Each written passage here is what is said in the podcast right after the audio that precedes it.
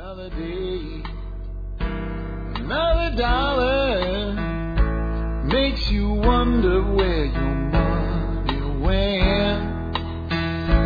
You can scream and you can holler, it really doesn't matter. 'cause Hi, folks. This is Jack Spirko with another edition of the Survival Podcast. As always, one man's view of the changing world, the changing times, the things we can all do to live a better life if times get tough or even if they don't. Coming to you once again from Arlington, Texas, today with episode 433 of the Survival Podcast. It is Wednesday, May 13th, 2010, and we are uh, rocking on again with episode 433. Today we're going to talk about setting up a bug out location. I've done a lot on bug out locations in the past. You can look up some of the prior shows if you want to. Um, I really talked a lot about how to choose a bug out location, what to look for in it, uh, what you wanted, what you didn't want, how to find it, what real estate, uh, you know, finders to go through, how to talk to uh, neighbors, how to talk to real estate agents, stuff like that. Today I'll talk a little bit about that, but if I don't uh, add that stuff in on some level, the show will be incomplete for people that haven't heard the other ones. And it, even if you're a regular listener, it's been a while since I've done this topic anyway, so we'll bring some of that stuff in. But what we're going to focus about more today is what to actually do with the place, um, how to set it up, what you want and don't want to do once you have it versus what you want and don't want when you're shopping for it, so to speak. Uh, again, a little bit of that will come in, and I think some new things. Before that, though, let's go ahead and take care of our sponsors. They do a lot to help take care of you. Sponsor of the day, number one today. Uh, one of my absolute favorite sponsors, Safe Castle Royal. Um, if you want to be able to go to one place and find not just the things that you need, but some great ideas for how to make sure that you kind of fill in all the gaps with your prepping, check, check out Safe Castle Royal. And remember, they have a great discount program. $29 buys you a lifetime membership to Safe Castle Royal. You get big discounts on everything that they sell for the rest of your life for that one-time $29 membership fee. But if you become a member support brigade member, remember you get that for free. That seems to be one of the most popular MSB members, uh, MSB benefits that we have. A little bit more on that in just a second. Next up today is MURS Radio. MURS is a radio technology that does not require the use of a license like, let's say, ham radio. It has uh, range that's about equivalent to the little walkie-talkie sets that you get uh, from Family Radio Services or GM, GM, GMRS, uh, whatever, uh, in the store. Sorry, guys, I'm a little distracted this morning by Stu the squirrel outside.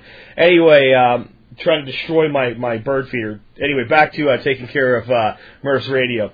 What I love about MURS, though, is the ability not just to have reliable and far more private communication than you do on the stuff that you get at a sporting goods store, but being able to integrate security into it where I have these sensors all around my home where if somebody moves in that area, it'll send an alert to either the handheld or the base station that says alert zone 1, alert zone 2, alert zone 3, that type of thing. So I know when something's going on, whether it's somebody prowling around the front of my house that shouldn't be there at night, or my dog trying to escape through the uh, fence uh, out of the backyard. So, been very, very helpful. Great piece of equipment to have at a bug out location. And remember, MSB members get 5% off all MURS Radio, uh, dot, MURS-radio.com purchases. I recommend you go to the survivalpodcast.com to do business with any of our sponsors.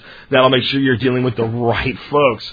I also want to remind you, connect with us on Twitter, Facebook, YouTube. You'll find links to all of that, including the forum and more at the survivalpodcast.com. Last but not least, consider joining the Members Support Brigade. Do that. You'll get exclusive content available only to members. Uh, including again five percent off of MURS Radio, tw- uh, the uh, free lifetime membership to uh, Safe Castle Royal, and discounts from about twenty other great vendors. And I've been talking about this Soil Cube thing. Um, something's wrong with my membership software, and the programmer's not available to fix it for me. Uh, but I did get the Soil Cube added yesterday, so if you're listening and you want to check the Soil Cube out, go to the uh, Members Brigade, uh, log in, and uh, go to the benefits page, and you'll see the Soil Cube there, along with a special link that'll get you a discount of 20% on the Soil Cube. Soil Cube is cool. I'll post in the forum about it later today. All right, with that, let's go ahead and rock on with the rest of the show and get into the main topic. I I wanted to start out with, just like when I talk about bug out bags, we're going to talk about a bug out location. What is a bug out location? I think a lot of people in their head have a very narrowly defined view of a bug out location, and not that they're wrong, that that's not necessarily a bug out location uh, in of itself, but that really narrow view may be preventing some people from being able to set one up, or making some people feel like they're going too far to set one up. Uh, a bug out location can be very simple or very complex, and how much it provides for self sufficiency and self reliance is totally up to you as an individual. I, I'm going to tell you right now that when we get done today, I will not have told you everything that you can do or should do with a bug out location. I will tell you many things. I may even come back and do a follow up show to this one, adding things in. There is no way you can possibly cover everything that should be done and should be stored at a bug out location in a 45 minute to one hour, hour show. It is absolutely impossible. So if you're listening today and you think, well, he should have said to add this, he should have said to add that, you're probably right. And it may very well be already at my bug out location. But again, we have a time limitation here if we're going to cover this topic adequately. So this will probably be the first in a series. As for what a bug out location is, I prefer to think of a bug out location as a fall back location. They're really the same thing, but one kind of gives you a better understanding of what we're talking about. There is so much hype around the term bug out in the survivalist industry. There is so much tactical stuff wrapped around bug out. Uh, when people think of a bug out bag, unfortunately, a lot of times they think of a bag that's designed to run off and fight World War III with. Not at all. We're not going to get into that. Today shows on locations. Same thing about bug out locations. They start to think about, well, bug out location should be in the middle of the mountain somewhere where there's nobody for miles and miles and miles around, and there's no neighbors, and there's no roads, and there's nothing. And it would take, you know, uh, a real effort to just find the place if you didn't know where it was. And heck, you might even get lost on your way to your own bug out location if you do it right. Now, I'm not saying that you can't do that. we will talk in a little bit about how that can actually be a huge disadvantage to a bug out location. We'll, we'll admit its advantages too, but if that is the only thing you see as a bug out location, then you're not thinking broadly enough. When we start to think fallback location, we start to become more in touch with what the purpose of such a setup actually is. It's not just for the end of the world. It's whenever anything has gone wrong enough where you reside primarily, your home, to where you have to fall back to a better location. And you have several choices. You can fall back to a FEMA camp, and I'm not talking any kind of conspiratorial stuff at all. I'm talking about, you know, a legitimate FEMA camp, which sucks. You can fall back to a shelter, a temporary shelter, before you go to a FEMA camp or a FEMA trailer. Uh, if the disaster is small enough, they, they can accommodate you. If it's large enough, you're kind of on your own you can fall back to the woods and hope for the best, and a lot of other people might be there with you in a large enough disaster, or you might not have what you need. Or you could have a location that is pre prepared for you to fall back to, that is well stocked with things to keep you warm, fed, hydrated, and sheltered. And that may be the best option. In fact, I think that it is. And if you think about it rationally, would you rather end up like people did in the Superdome in New Orleans, or when they departed New Orleans and went to Houston? Or would you rather, even if it's just in a tent on a piece of land that you actually can call your own, with a well stocked uh, amount of food, well stocked water, and be completely okay? Not maybe the most comfortable in the world, but completely okay even in that regional disaster, let alone a total breakdown of society, which is something we have to be honest about, could happen someday. So when we look at disasters, remember, we look at anything from the individual disaster that's most probable to the massive disaster that's least probable. But the, the two edged nature of that sword is the least probable the disaster, the bigger the impact, and the greater the implications of not being prepared for it. So that's my view of a bug out location. So what that means is anything sufficiently far from your home to not be enveloped in a regional type of uh, natural disaster, and far enough from major cities and towns to not be enveloped in riots and things like that that go on during things like quarantines, pandemics, martial law. Anything that gets you out past the suburbs, even with small towns around, as long as you're on the outside to away from the small towns. So the small little uh, rural communities is what I'm talking about. That and anything more remote than that that you're comfortable with. Anything from there to that isolated place in the middle of the uh, the Bitterroot Wilderness in Montana. It's up to you. But if you're not at least outside of that that real heavy cone of danger, then it's not a bug out location to me. Now, I've said before, it could be a condo in Austin if you live in Florida. And I guess it could for a lot of things, but not for anything that's going to have national scope. We're talking more about national scope today than we are uh, about these individual or very, very localized disasters. Being prepared for the worst of the worst stuff to come your way. Uh, or at least large regional disasters, things at least the size of Hurricane Katrina or larger. So that's the kind of mentality we have, and I hope we've got across now exactly what a bug out location is. It is simply a fallback location. So what do you want there? You want everything you possibly could have there within your means and that's reasonable and they can be reasonably defended. So I, I want to talk a little bit right now before we go forward about why being too remote could backfire since I've said that already. Um, if you're very, very remote, then you can only take so much in with you. Odds are you have to slowly cache things back there over time. Every time you put something on a site, and leave it, you run the risk of it being discovered and vandalized or stolen. And I don't care how remote you think you are, if you can get there, other people can get there too.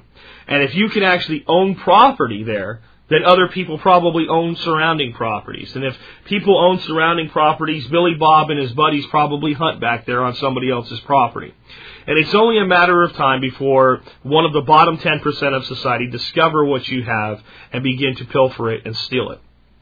And the more remote you are, believe it or not, once it's found, the more likely it is that it will be stolen.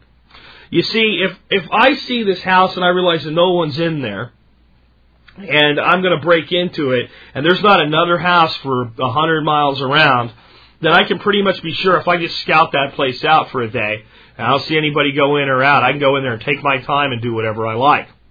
If I see a house that I don't think anybody's residing in, but just up the street, 50 yards away, down the street, wherever, there's a neighbor that can see to that house. My odds of being able to successfully burglarize or vandalize it go down. Now I know people get their houses broken into every day, right in the middle of the city. It happens. But there's a different mentality in robbing a remote location or an urban, or, I mean, a, a, or a very rural location than there is in the city. People go to the city because it's high density and lots of money, and generally when they break into a house, it's either someone that knows somebody else and it's vandalism for spite, or they're looking for high dollar, low uh, weight goods. They want jewelry and electronics, right? And that's that's burglary. What we're talking about here is the typical burglar. What we're talking about here is the person that wants to just take everything you have, the looter, the peacetime looter. And that peacetime looter is basically scum. They'll steal anything from any place that they can get away with it. They don't even care what it is. And if they can go there day after day for three or four days with a truck and load everything up and steal every single thing, they'll do it. The more remote you are, the more likely you are to have that happen. I know that's counterintuitive. It really is. But see, there's one thing that criminals fear above all other things, and it's not incarceration and it's not the police it's an armed citizen with a shotgun. They don't like those. And as long as you're somewhere where there are other homes around you, that threat, even if it's not really there, is in the mind of the individual that would, I'm not saying it's perfectly safe. I'm, I'm just saying that you're more likely to lose everything in a remote location than if you're in a location where things are relatively uh, populated. Uh, not heavily populated, but a few neighbors here and there. Small, very small community, uh, rural environment. Um, and that's where I, I, am really in sync with uh, James Wesley Rawles on this one thing. If you are not going to have every single thing you have at a bug out location buried underground, completely hidden from view, and totally camouflaged, the only thing that, that makes sense is to have a line of sight neighbor that you can trust. And I go a step further and say, throw the guy 25, 50 bucks a month to keep an eye on your place. And pay him monthly. Send him eh, send him a check or a twenty and a five in an envelope. Send it to him every month. Don't give it to him for a year at a time. And you might think it's like to keep him working. or It's not. It's just to remind him Okay? If once a month I walk out to my mailbox or drive down to my mailbox or drive down to the post office, depending how far away I am, and I get that letter from you that says, hey, thanks, I appreciate what you're doing. We're building a relationship remotely, and you are starting to have a very positive view of me because, gee, every 30 days, 25 bucks shows up for you from me. And it reminds you to do your job. Not that you wouldn't do your job, but it reminds you to do your job. It's the way that I think makes the most sense. And you might have a really good neighbor that says, I don't feel comfortable with it, and I'll tell you how you respond. I don't feel comfortable with asking you to do this without paying. Please let me do that. If you want to donate it to your church or charity, that's fine, but please let me do this. It's the only way that I'm comfortable asking this of you. And that will usually silence anybody. And they'll usually keep the money and use it for their household expenses. It also makes them, if the shit starts to hit the fan and you're in a bug out mode, less likely to start pilfering from you themselves before you get there. there. There's so much that does for you. It's the cheapest insurance you will ever buy. And if you can find a good neighbor before you buy, it's a great idea to just talk to a few people and get a feeling for someone that's going to be willing to keep an eye on your place. When I when I ask them to do this, I would not say stuff like, "Well, I'm a survivalist and I'm going to come up here if time gets tough." I just say, "This is my vacation property, and I'd like it if you'd keep an eye on it for me." And I was wondering if I could, you know, pay you 25 bucks a month to do that. And I think you'll find that, that most people that live in places like this that are actually have roots down in them are generally pretty decent people. Um, so there's a big part of selection there and making sure that the people that live in the area are the type of people you want to be around in good times and bad before you buy. That's as much important as the land itself and what's on it, what resources it has, and other things like that. So I really believe you should be interviewing your neighbors before you buy. Go knock on a few doors. Hey, I'm thinking about buying this place down here, this piece of land, this old house, whatever it is. And just say, what's it like living here? How long you been here? You know, is uh, how, you know, and if, if you want to shoot in your backyard, does anybody ever shoot around here? Is that okay? Uh, do you guys hunt, fish? You know, what church do you go to? Um, you know, even if you don't go to church, I would still ask that question. It's a great way to get people talking. Uh, just ask, you know, what bank do you use? Just basic things that anybody moving into a neighborhood would want to know. Where do the kids go to school? What are the schools like? You know, just some basic stuff. And have a little conversation with each neighbor. And it's not so much what they say, but it's their demeanor when you're talking to them. When people are people you really don't want to live around, you'll know immediately. They'll send out a vibe.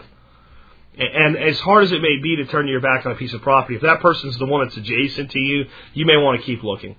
Because if you don't have people you can rely on in the area to at least be good people, to be solid people, you don't want to be there.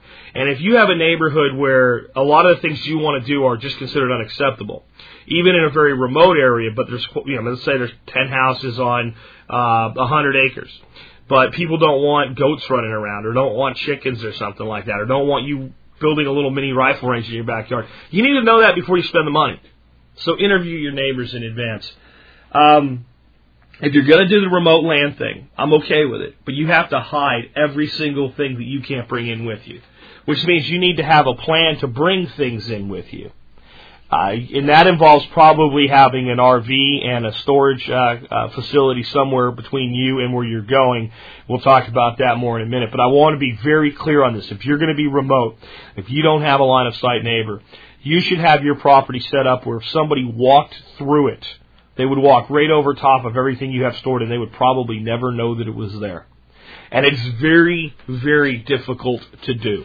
People think that that's, you know, something that's relatively easy, but it's not. Because there's just certain ways that the ground is changed by creating hollow spaces underneath it. So, um, but you're going to have to go with an underground approach. There's no way to have remote property that's not guarded by somebody if you're not there with a major store of goods on it and not have a huge risk uh, that when you do show up in the time that you need it most, it will be gone it's it's it's almost inevitable that unless it's very well hidden, it will get found and it will get stolen. Uh, having things like a little a little camp or something set up on it, and there is there is an opportunity here to kind of use some misdirection. One thing you might do is build like a little old trapper's cabin or something like that and put some stuff in it. And your hope then is that you, you don't really need what's in there, that it's extra, it's icing on the cake, so to speak. And that if the location is found, that because that's there, the person won't look any further. They'll take what they want from what you have. Expect windows to be broken. I, I you know, have some glass hidden where you can just replace a couple windows in the little shack you build. Because there's something about scum that they're not content to just steal what you have. They have to damage it. And it's almost inevitable that when they do that, they're going to put a rock through a window. I, I don't know what it is with people that do this. The, the vandalistic nature of the douchebag that will steal your stuff. But it, it's, I've seen it over and over and over and over. It's not just theft. They have to damage while they're doing it. There's something wrong in their heads. And it's why some of them need to meet an old lady with some double eye. And if a few more of them did, maybe they'd go see a psychiatrist instead of steal stuff. But it ain't going to happen anytime soon, folks. So you have to be smarter than scum. And, and I know that's harsh, but it's reality.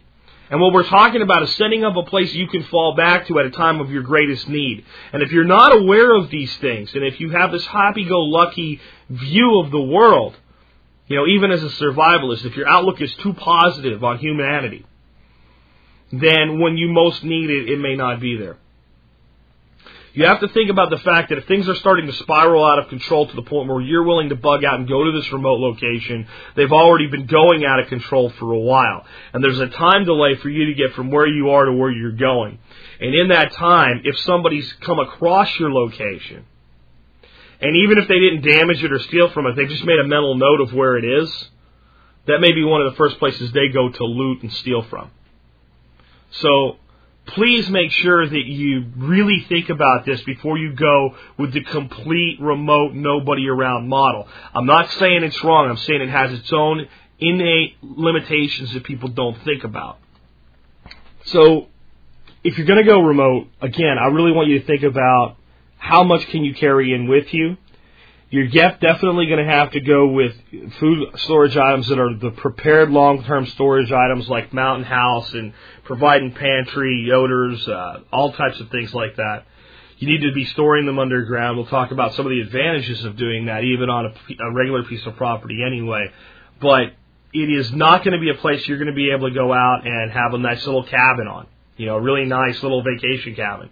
Um, the two-legged scum of the world, two-legged rats of the world will find it and they will steal from you if you do not have some type of additional security on the property.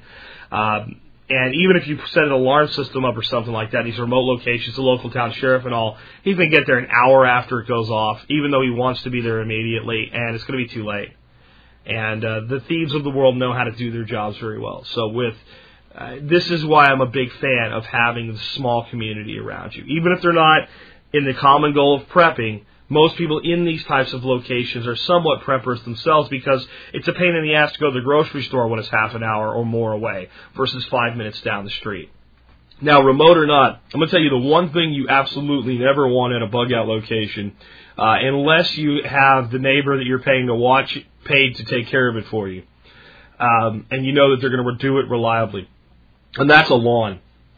There is nothing absolutely nothing that sends out uh, uh, an alarm to a thief to this house is empty than a house with a lawn that's two feet high that hasn't been mowed for three or four weeks. If you have a property that's surrounded by woods and it hasn't been, you know, you've got some open spaces that haven't been weed eaten or whatever, it doesn't do the same thing. It's just a wooded property. Maybe that's a place where some old codger lives that, that likes it that way and is more likely to shoot me.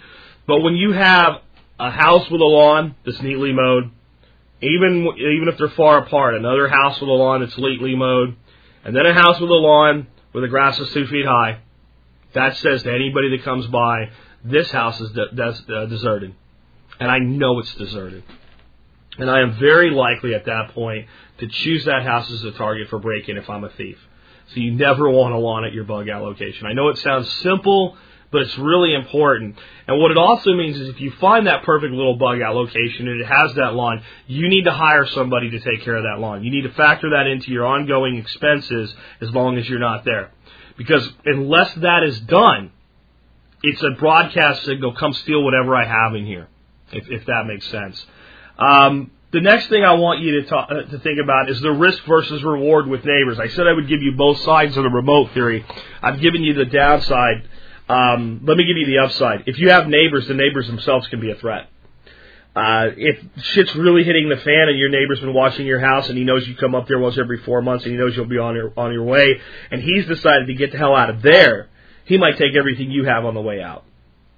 If you go there during the shit hit the fan, those other people that know you and know you're there and know you've come there have reason to believe that you are somewhat self sufficient or you want to come there and may come to you looking for help. Now, one of the things that I really believe is it is easier to feed people than shoot them. And corn's pretty cheap. So, if you were to get yourself, let's say, 10 five gallon buckets full of dry shelled corn, at least you could give people that. And you could tell them, this is all I have. And I'd even have it, you know, a few buckets of it stacked in front of the door in that situation. So that you'd be like, oh, you know, this is all I have, but I'll give you some. Well, it's not the greatest thing in the world to eat, and if there's anything they can do for themselves, they'll do it before they come back for more corn. And eventually you can say, I'm out. I don't have any more. Now you might be lying, you might be letting other people go hungry, but you may get into a situation where that's necessary. I don't really foresee that, that we'll ever get into a point where it's that scarce if we're prepared. And if we think and if we go into the right locations and if we build the right coalitions with our neighbors. There is a point once a neighbor is trusted to begin to talk to them a little bit about preparedness around your bug out location. Um, if you do that, the more people around you that are prepared, the less of this uh, fear that we have to have that somebody's going to come and want what we have. And remember, most of the disasters that we'll have are relatively short in duration. Uh, even things up to a year, we can get by with what we have if we're smart and we can still help other people to a degree. We can't help everybody, but we can damn sure help the people that we're closest to, that we've relied on in the past and understand that they may come to rely on us. We do have to think about that neighbor threat. It's also the case that you could be uh, in a community where there's uh, 10 houses, again, 10 houses on a couple hundred acres. Everybody's spaced out, people can see each other, but everybody's cool. And there's that one asshole. And I, it's almost inevitable. It's inevitable that if you have a place somewhere remote, that someone will steal from it. If you move to a place with uh, a reasonable uh, amount of people in it, one of them's going to be a dick. And there's no other way to put it. And I found it everywhere I've ever gone. Usually when you talk to the neighbors, yeah, everybody here is cool except that guy down there. And uh, generally speaking, when you hear that from more than one person, it's not one sided. They're right. That one guy down there is a problem. So you are likely to have that no matter where you go. Sooner or later, you'll have to settle for that. If you go remote, if you go truly remote, if you go in a place where you can't see anybody else, then you know what? You don't have that problem. The thing about these remote locations, though, is if you're going to live there, all of the negatives go away. And what I mean by that is instead of talking about a bug out location, if we're talking about a homestead, it may be the most ideal situation. At least to go just a little bit further and have enough land where you don't see anybody else. Especially if you have that little, I mean, the perfect scenario to me is that little community of 10 to 20 houses and then some kind of a buffer zone and you're back behind that. When you do that, um, you're you're creating a situation where anybody that would come and do harm to your property kind of has this blocking mechanism in front of them. They have to deal with other people first, especially during a time and a period where the shit is at the fan and people are on a heightened alert. You know, and even Granny's got her gun. And again, I hate to talk about the really extreme survival situations, especially because I know new people are listening to this show every day, and to some some folks that's a turnoff. But if we're going to accept the fact that our house could burn down, we have to accept the fact that something could happen that causes everybody's house to burn down. And, and that is reality. We do have to be in touch with that. So if you're looking at a homestead, I'm a little bit more open to the total remote location. Remember, we're talking about a place we may have to rely on. And having some people around to provide even just a little bit of extra security uh, has its advantages. Again, though, those neighbors can become a detriment. You have to weigh and balance that for yourself. You said, Jack, I'm going to buy my remote piece and do the best I can with it, I'd say, good for you. And if you said, I'm going to go with a small community or even a little bit closer to town, good for you. You do whatever makes most sense. But just follow some basic common sense rules as you're setting things up. Um, the next thing I want to talk about is one of the first things you should be doing with any property, whether you have a structure on it or not, is begin enhancing what's there from a standpoint of wild plant life and wild game. So if you have a piece of property that has a lot of hickory trees on it, creating small mini swales and water catchment around the trees just to make sure those trees get maximum amount of water and get maximum mass production does two things. It produces hickory nuts, which are edible in greater quantity, and because there's a greater quantity of hickory nuts, it attracts more game like white-tailed deer and squirrels. And that's the same with oak trees. It's the same with with uh, cranberry, blueberry, raspberry, uh, blackberry, uh, wild strawberry, wild muscadine.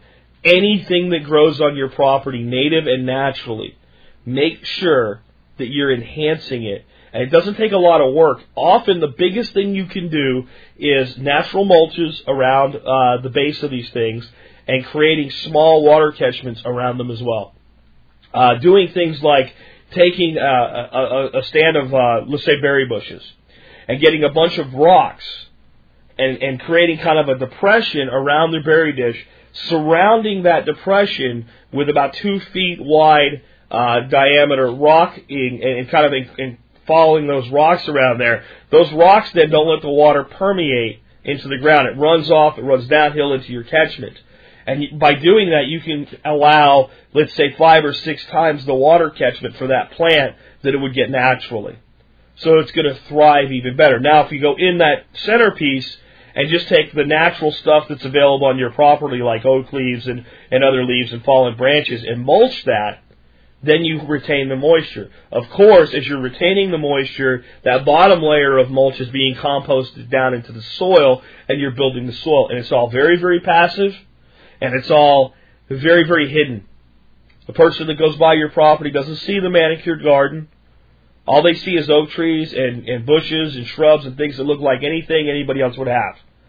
And when it comes to start doing your plantings, while you're not there, while you're not there to provide any level of security, you need to think the same way. You need to plant either plants that would be native to the area anyway, or that can cope without being taken care of, and you need to plant them in fashions where they blend into the surroundings. You come to my place here in Arlington right now, I've got a backyard, beautiful gardens, I've got stands of corn back there, tomatoes, peppers, all kinds of stuff like that. Real obvious what it is.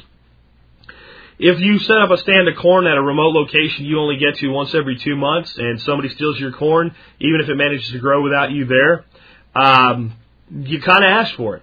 It's, it's really obvious when you do things like that. But there's a lot of grains that you can plant that will do very well and reseed themselves, like buckwheat, uh, like amaranth, like quinoa. Um, there's just a ton of things that you can do like that that blend right into the surroundings. And with a, a place as small as, let's say, five acres, ten acres, something like that, even two acres, uh, that's wooded with some open patches, you can have a tremendous amount of food uh, throughout nine months of the year in most of the United States. I know some of you live in some really cold places, uh, but you're, if you're th- there, you're probably already fairly remote anyway. Um, but if you do that approach between the native plants and the plantings that are perennial and reseeding, and keep that blended approach, no one looks and goes, "Oh, look at all that food." All they see is your place doesn't look any different than anybody else's place. And that also makes you less susceptible to pests because remember, you're not there to identify that this plant is being predated on and plant some kind of supporting plant. Um, it's a great way to use what are called seed balls. So you take things like again, like amaranth, quinoa, buckwheat, all these things that'll just grow, uh, pot marigold, um, anything that you want that, that is kind of can take care of itself and look after itself. And you mix up some clay and potting soil and you um, you mix that with uh, your seeds, and you can just take seeds. You can do one variety and control kind of where they are, or what's probably more effective is just put all your seeds in that mix and mix that all together. And you want the clay to be, you know, clay you get out of the ground, but you want it pounded to a powder. And you mix that with water until you can make little balls out of it. You make a bunch of little balls about the size of a shooter marble. And uh, not a shooter marble, the little marbles that you would shoot at, right? Not the big giant ones, but a small marble and you put them all out in the sun to dry. And then you just take them to wherever you want to uh, to to get these plants going, and you toss them. You just throw them out, and they sit there in that little hard, dry piece of uh, clay soil, and they don't grow until it rains. And when it rains, that little ball melts to the ground, and you have a perfectly little fertilized, moisture-containing capsule. And those seeds put roots down into the native soil, and they start growing.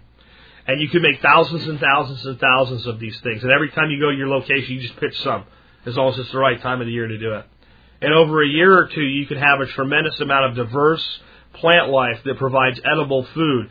And you do things, again, this is where you bring in natives or you bring in uh, things that have become native, like lamb's quarters, into the mix. Right? Wolfberry. Uh, there's all types of things you can do this with. Uh, just be creative and understand you're not trying to make it look like uh, a farm. It's the last thing you want in a place like this, again, if you're not living there. Because if you're not living there and people see that there's that type of uh, agriculture going on, you become more of a target.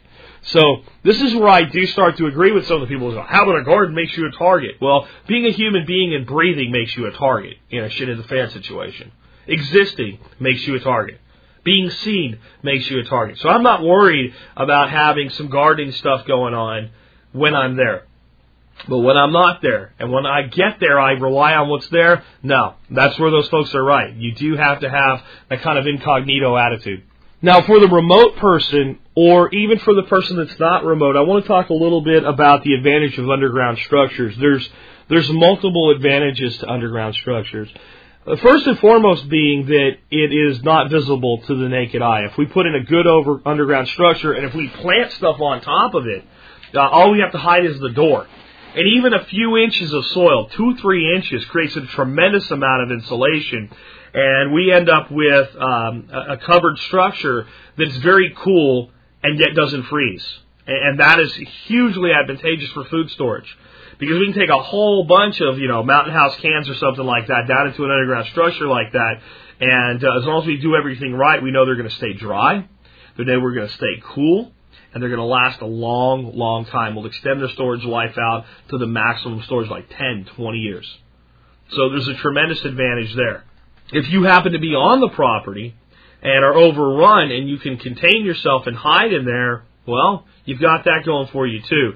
The more likely event, though, would be something like very strong storms, tornadic storms, and things like that. You're in a good underground structure in a tornadic storm. You may lose everything above ground, but you're safe.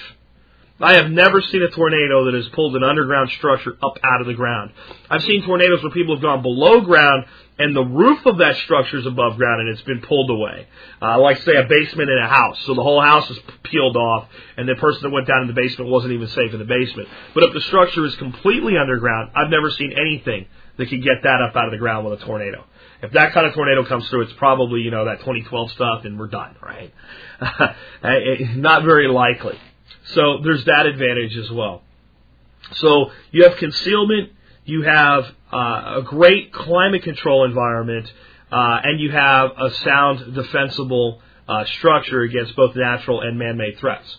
So I think there's a huge advantage to underground structures. So if you're going to go remote, you almost have to. If you're not going to be there, you almost have to have an underground house, right? If you're going to be somewhere in a community, it still makes sense to have an underground structure. Because if everything is overrun, even at, let's say that you're looted and the people that loot you, that do overrun you, manage to take what they ha- you have, they don't get that. You still have something. You keep the majority of what you have down there.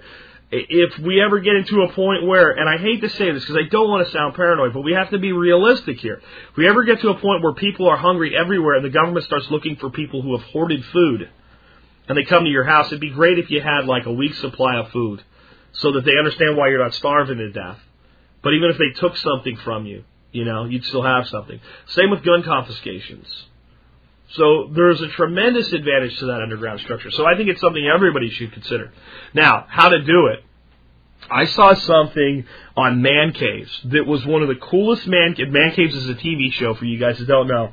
Uh, one of the coolest man caves they ever had on there and it was set up in the suburbs, and it was obvious where the entrance was, but it gave me a hell of an idea. What this guy did was buy a couple sections of that big ass concrete pipe that they use for storm drains, and it wasn't cheap, but it really wasn't that expensive when you think about what the guy did with it. So he put, he had a guy come in with a backhoe and dig a great big trench. They put this concrete pipe together and put it down in the ground. He had a piece that went up almost like a, it almost looked like coming out of a, uh, what would you call it, a submarine. So that there was a couple feet of dirt on top of this tube of uh, concrete in the ground. And then this piece went down, and he had the side set so that there would be ventilation. And you could either go in through the top, which he really had made more of a skylight, and uh, or you could go in through the side, which he had made like kind of like a hobbit door, is what it reminded, like a hobbit door into a cave. And uh, of course, so you had good ventilation down there and all. He put it's the, the floor was rounded, and this was a big pipe where you could stand up in easily uh, as a six foot tall guy. He put kind of a wooden floor down, and that wooden floor made the floor level for walking on. And he put all kinds of crap down there, like you know a jukebox, and uh, you know he made it into a man cave, a real honest to god man cave. It kind of looked like a boat you were in or submarine you were in again, and it was cool. But it made me think that that's a very cheap building material, very very rugged, very very stable. Uh, can, it's designed to hold to go underground and be buried. That's exactly what it's made for. It fits together like Tinker, to- Tinker Toys. You could make basically, if you wanted to go all out, you could make an entire little complex out of this stuff. It would be expensive, but again, if you're going remote, what other option do you have to be secure without having all your stuff stolen? For the person with the, the small house on the few acres, one or two sections of this pipe, buried in the ground with proper access, you have a storm shelter, you have environmental controls, you have a wine cellar if you like the vino the way that I do, you have a defensible structure, uh, you have a storm cellar, and you have a great place to cache a lot of food for long-term storage. So I thought that was one of the coolest things I've ever seen. And once it's installed and stuff's growing over, you could make that almost invisible to anyone who did not already know that it was there. There's a lot of ways that could be done, and there's a lot of ways that ventilation could be put in there. And there's one thing I got to tell you is make sure if you put in any underground structure, you have good ventilation. That's one of the most important things you can do, and you want concealed ventilation. If you did take up a defensive position and your ventilation was obvious, it could be used against you. Uh, that's a little bit of the military guy coming out of me, uh, like has to every once in a while. Let's talk about uh, the steel containers as well. A lot of people like those for bug out locations. I want to tell you the good, the bad, and the ugly. Good, cheap. The good, strong. The good, long lasting. The good, reasonably secure with a lock. Okay? And, and fairly large. And can be adapted and turned into an entire house uh, if you're handy with a cutting torch the bad. Unless they're painted with a special uh, insulating material, it's oven. You'll bake in there. And all your storage items will bake in there. So not great for food storage unless you create some kind of a shade factor around it. And it's still going to get pretty hot. So there's this uh, special paint that they make that when they build houses out of them, they paint it with this. And it has some crazy R value, like R28 or something. So it's like equivalent 28 inch to R28 insulation. And it's just a paint. That increases the cost though. Uh, the bad unless they're completely covered with some kind of a paint or an epoxy, eventually will rust and rust through. Uh, again, the bad, they get hot. Um, again, they're visible. And since they're visible, uh, they're a security risk. The ugly, they're ugly. There is, they do not look good, folks. I'm sorry. And because they're ugly, they're an attraction. They're an attraction to that vermin we want to avoid. I have heard of people burying them into the ground, but eventually you're going to have problems with them rusting through. You bury steel in moist ground, and sooner or later it'll rust. Now, I've talked to people that have talked about ways to coat it so that it won't rust, usually involving encasement in concrete. Well, why not just build a structure in concrete in the first place? So, the storage containers, the steel containers, these are the big shipping containers like you see on the boats, so they put them on a truck and they, they ship goods from China here, and is what I'm talking about if you're not familiar with them. Uh, they have an, they have some advantage, but I, I don't really like them for a lot of their downside. If you live on property again, if it's a homestead and you bring one in and you set it up with shade and insulation and everything, and you're using it as a storage facility, they're actually quite good for that. But it's something you're going to leave out there by itself, it becomes again an attractive nuisance. I think it makes you more likely to be bothered by someone that would come steal or vandalize than other things. Because if you have something like that, the person that doesn't know you're a survivalist, that just knows you're there, looks at that and says, that's a big metal container. There must be something valuable in there. And they're right. And they're probably not thinking the same way you are about what valuable means. But that means I gotta figure out how to break in there so I can steal that stuff. So that's, that's my downside with them on a remote location, unless you have, again, good line of sight neighbor to keep an eye on your property. If you got that, that opens up a lot more possibilities. But for the remote location, do not like them at all. um, as a freestanding structure. They've got to be hidden some well way, and I think every time you hide them, you run the risk of uh, environmental damage to them uh, over time. The, I brought that in there because a lot of people ask me about it. Focusing a little bit more on the property, I got to say this: water on property is golden. It's the most important commodity you can look for when you're selecting a piece of land. Even if it's a seasonal stream that only runs 9 out of 12 months, it's a huge advantage. Uh, because you can go down there and into a seasonal stream and you can create little dams and things that extend how long there's extra water around. Um, it is probably the most important component that you can have to a piece of property is to have some water on it. Uh, I'll tell you, if you're going to do remote, or if you're buying a piece of property that doesn't have a structure on it yet, the best option you may have is a low cost RV that you can tow with you when you come in. Keep it well stocked. And there's a lot of used ones out there for sale right now that are for sale for a song. And a good storage facility, and I mean a lockable, typical, you store it type, you know, U-Haul storage, something like that, somewhere between you and the place that you're going. And the closer to where you're going, the better people are going to come up with a million reasons why that's not a great plan. Those reasons are valid. I'm not saying that they're not. I'm saying it's a hell of a lot better than the alternative of having nothing. Or having everything at this remote location and having no security around it.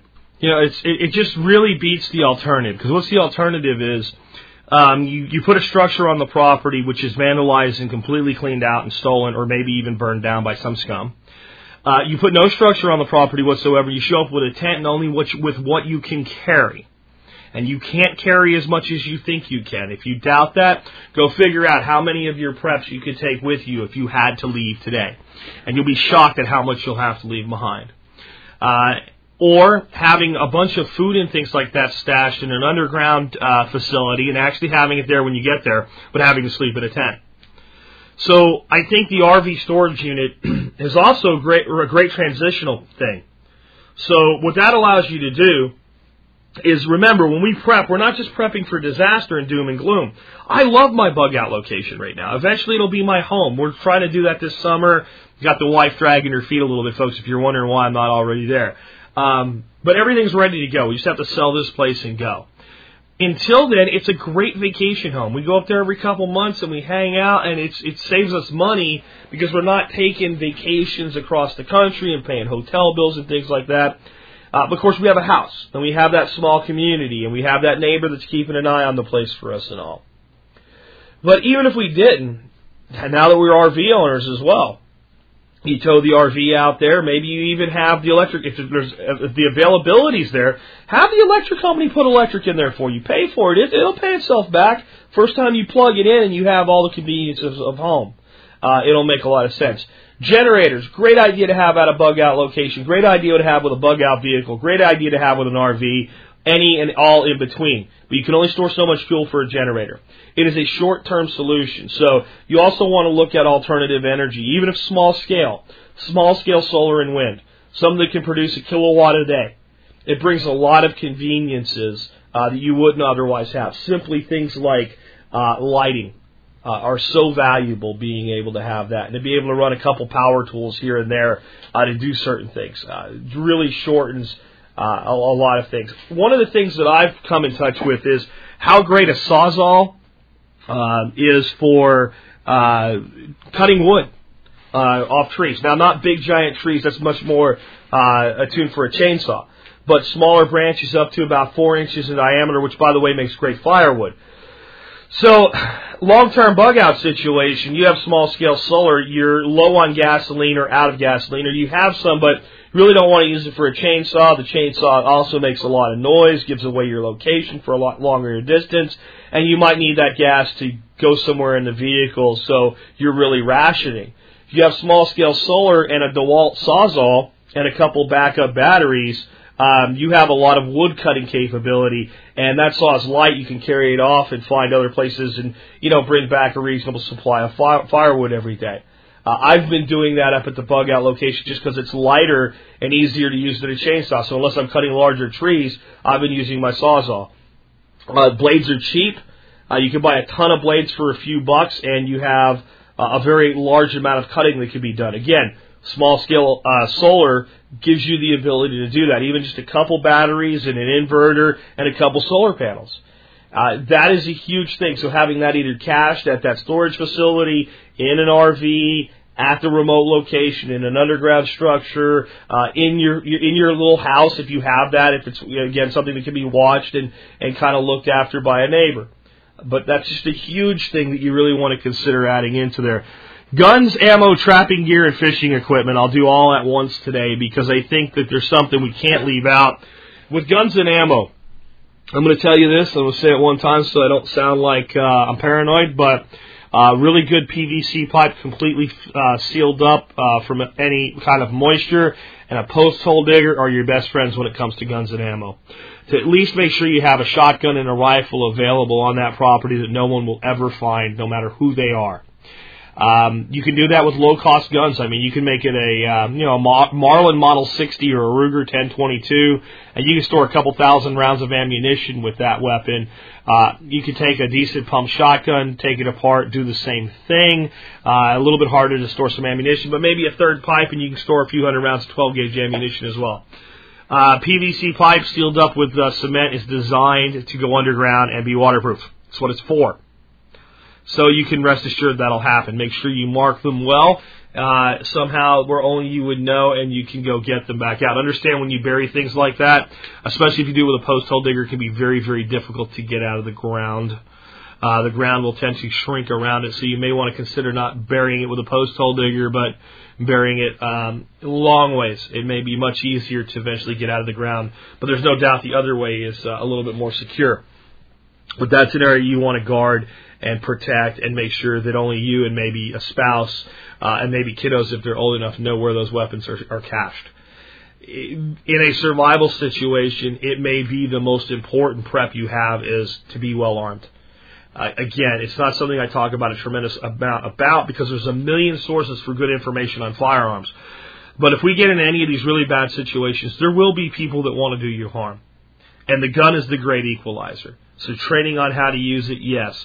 Guns that are immediately accessible, yes, but some reserve, absolutely, and your bug out location is a great place to have that. And I really recommend at least a rifle and a shotgun and some rounds for both, stored in a way where you know they're not going to rust, well oiled, cosmolined up, uh, wrapped in, in, in, cloth or paper, stored uh, with ammunition and it's not going too far, don't let anybody tell you that it is, and don't let anybody tell you that you're some kind of like, you know, tinfoil hat freak because you've done that. Because the day that you're on your way to your bug out location and uh, martial law has been declared and your guns are seized, at least when you get where you're going, you still have a means of defense and you're not defenseless. So that is something I definitely, definitely, definitely recommend at your bug out location. I also recommend seeds, garden supplies, and things like that. Good survival seed bank, um, additional seeds. Every time you save some seeds, vacuum seal some, uh, take them with you next time you go visit your bug out location. Build up a good storehouse of seeds. That's another thing that really should be stored underground, simply for the climate control. Beyond just people uh, maybe stealing it from you, but creating some kind of a little mini I want to call it a bunker, but I guess that's the best way to, to describe it. You know, just some kind of a mini little root cellar that you could keep well secured, dry seed in uh, is huge. Because if you have seed, you have a future. If you have no seeds, you have no future when it comes to having to provide for yourself. And in a bug out location, farming may be a big thing. And think about seeds of things that will grow quickly, uh, provide sustenance, and think about calorie crop seeds. So there's actually actual true seeds for potatoes. Most people start them from tubers, but you can't store those uh, in a remote location for a very long time. Uh, it also makes a lot of sense maybe to do some in your plantings, some things that are calorie crops. One of the things you can plant that will just grow and come back and grow and come back, especially through most of the South, it won't, won't die over winter, it'll just die back, is sweet potato. Uh, sweet potato is a great thing to have growing all around. Now, once it's in its second and third year, those tubers aren't going to be great to eat, but they're going to be a source to produce more. I also want you to think about storing some fertilizer. Now, I know I'm Mr. Organic, and I really am. And uh, I try to use organic fertilizers whenever I can. I believe that organic gardening is the way to go. But if you have a few sacks of plain old, you know, general purpose fertilizer, in that first year when you're having to rely on producing or starving, it will make your food grow. Alright, so it's not the long-term solution and you want to be building soil in a place that's not being touched with that stuff at the same time. But for a year or two, if we got into that kind of a long-term survival situation, you want to grow corn and you're starting from scratch, it's going to be very hard to do it without fertilizer. And storing an organic fertilizer in a remote location, a large quantity, uh, it just doesn't work as well. So I am a proponent of having some fertilizer, at least again for that first crop. Uh, hopefully you'll never use it. Hopefully you'll never have to use it uh, because it does damage the soil. It does damage soil organisms. It is not the preferred method. But if I gotta grow something and if I don't have food up and growing and productive by May, um, I'll use it. And there are certain plants, there are certain crops that again, without a couple of years to really get the soil going, you, you can't produce, and corn is one of them. You want to grow corn, and it's a great survival crop. It really is. Uh, as long as you're actually there and you're not remote, um, it stores well. It's uh, it's a, it's the easiest grain there is to grow, but it's very nutrient demanding. So until you have that rich, deep loam built up, because uh, you've been homesteading a place for a while and you're in an emergency situation, that fertilizer is absolutely gold. It can also be used for other things we won't talk about. All right. Um, you have to go with long-term sh- uh, food storage items at your remote locations, your bug out locations, whatever. Even the you know the little community place like I have, uh, you have to go with you know the mountain house, the Provident Pantry, stuff like that. The eat what you store, store what you eat works great as long as it's where you live. If you get to a place, let's say six times a year, and you're there for four days, it's 24 days so you're going to eat 24 days worth of food in a year. So if you go with one year storable items, the maximum amount of storage time you can do with eat what you store, store what you eat is about 24 days worth of food. Stretching it with some stuff that'll go a little bit longer, okay, we can push that to 30 days. 30 days is the absolute maximum unless you're up there every other week. Because you're just not consuming enough to keep the rotation going. The other way you can do it is to, to do the small tub approach, and we did this for a while until we built up our long-term storables, where we take a, a tub of eat where we store, store what we eat stuff, a big Rubbermaid tub, and we have a mirror tub back here at the house, and we know exactly what needs to go in there. So when we go to Arkansas to our bug out location, we take our mirror tub and we leave it and we take the other one and we bring it home and we consume that food immediately. So that way that food can be rotated like every 60 days on that bi-monthly time that we get up there, right? So that's one way you could do it. So that could extend it, what, another couple weeks? But you're really limited with food that's one year storable, typical supermarket food at a remote location. So if you can get it up to 45 days, that'll get you through a lot. To go beyond that, since you don't have the, the, the day-to-day rotation going on, you're going to have to go to those long-term storables. So accept that, start making it a plan, start making it part of your budget if you're going to have a bug out location. And in addition to that, maybe 30, 20 to 30 days that you have of uh, random stuff, try to get at least 60 days. I don't think you 90. 90 days worth of food will get you through most things that we would ever have to bug out for. The long-term bug out, you would be better off with a year's supply of food. I know that sounds like a lot to some people. Uh, but if you have that, you have an awful lot of assurance that you're going to make it through just about anything that comes your way. And you're going to have enough extra in a short term situation that you could help that old lady neighbor uh, if you had to. Because you don't want to turn people away if you don't have to. Uh, we're not the cold hearted people some people make us out to be. We have a, I think some of us have a, a fears on some level rational and some level irrational. That because we're prepared, everybody else will want to rely on us. Well, with the right location, most people won't even know that you're there to rely on. But those that do, if you can help them, you really want to. You don't want to send people away hungry to die. And that may be what you're doing if you tell that old lady, I can't help you. And if you're sitting on a year's supply of food, you're probably not going to have to do it. All right, just something to think about there. I want to end today with my personal choice and why I prefer it. Uh, not to try to convince you that I'm right, not so that you'll try to do the same thing, but because it will help you understand why I made the choice and maybe give you a way of looking at it that you haven't done before. I prefer the small community for a variety of reasons. It does provide the additional security uh, that I'm looking for. It also makes the property somewhat more inherently valuable if I get into a different type of survival situation. We've talked an awful lot today about what we would do where we would need to go to a bug out location. But what if our, our situation is financial distress? And we've lost a job, we've lost a business, we've gone through a divorce, whatever it is, we're financially destitute. Having that remote piece of land and having it in kind of a nice community location where somebody could actually live day to day, where somebody would want to live day to day, where there's, you know, a fairly large number of people that would want to buy a property there, makes that land a true investment, meaning that if I have to, I could sell it. And I could sell it relatively quickly, and I could harvest capital back out of it and fix my financial problems. So that's another reason I like that. I also like being near small towns. I like to be able to get into a place and be able to buy stuff and get stuff and not be so remote that I have to do without even in good times. The small town is a lot less likely to break down into total disarray than the big city. The big city has too many people bottled up too close together to where it is a powder keg and it's inevitable that it's going to happen. When there's looting and rioting in small towns, what happens is townspeople are a different sort of people than city people. Instead of wanting to get out, instead of holding up, they don't like to see their town torn apart. And most of the small towns throughout America, people are armed and people are decent, good people.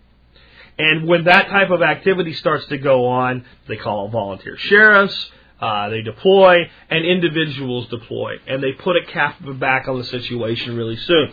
I'm not saying it can't be totally lost. But I'm saying it's containable for a lot longer period of time. Which means if you've bugged out to a location, society is spiraling down, the cities are already in flames, you have more time that you can utilize, utilize the resources of that small town before it spirals all the way out to where you're at and get as many resources that you're lacking up till that point acquired moved back to that bug out location and solidified before the problem reaches you. In other words, would you want to hear the advancing army is coming and will be here tomorrow, or the advancing army is coming and will be here in two weeks if you're a general? In two weeks, you have a lot of tactical time to think about what you're doing and set up defensive positions, right? If, um, if you don't have that leeway of time, then you get overrun. And that's what's going to happen to a lot of people in the cities. That's why I'm a big fan of having the bug out location in the first place. And it's why I like the balance point of the small community relatively close to the small town as opposed to way out in the middle of the, of the boonies. However, if you're way out in the middle of the boonies and you like it there, I support your decision. I'm not trying to change your mind. I'm really talking more to the person that lives somewhere day to day and works a normal job and is surrounded by people every day and is looking for that remote location to get away. That remote location that that's that far out is really hard to keep a lid on when you're gone. Where the more people you have around you uh, that are good, solid people without being too crowded and too pushed, the more stable the situation gets. You even see it here in Arlington, right in the middle of the city, right in the middle of town, where we have houses that have been up for sale for a while. And most of them have actually, might, I, I don't know, the real estate market in this area seems to have picked up. There's very few houses for sale anymore. But a year ago, in the middle of the dip, we had probably 10 houses that were for sale throughout the neighborhood. They were all completely empty. Not one of them got broken into. I guarantee you an empty house sitting out in the middle of nowhere uh, would have gotten broken into uh, just to strip whatever they could.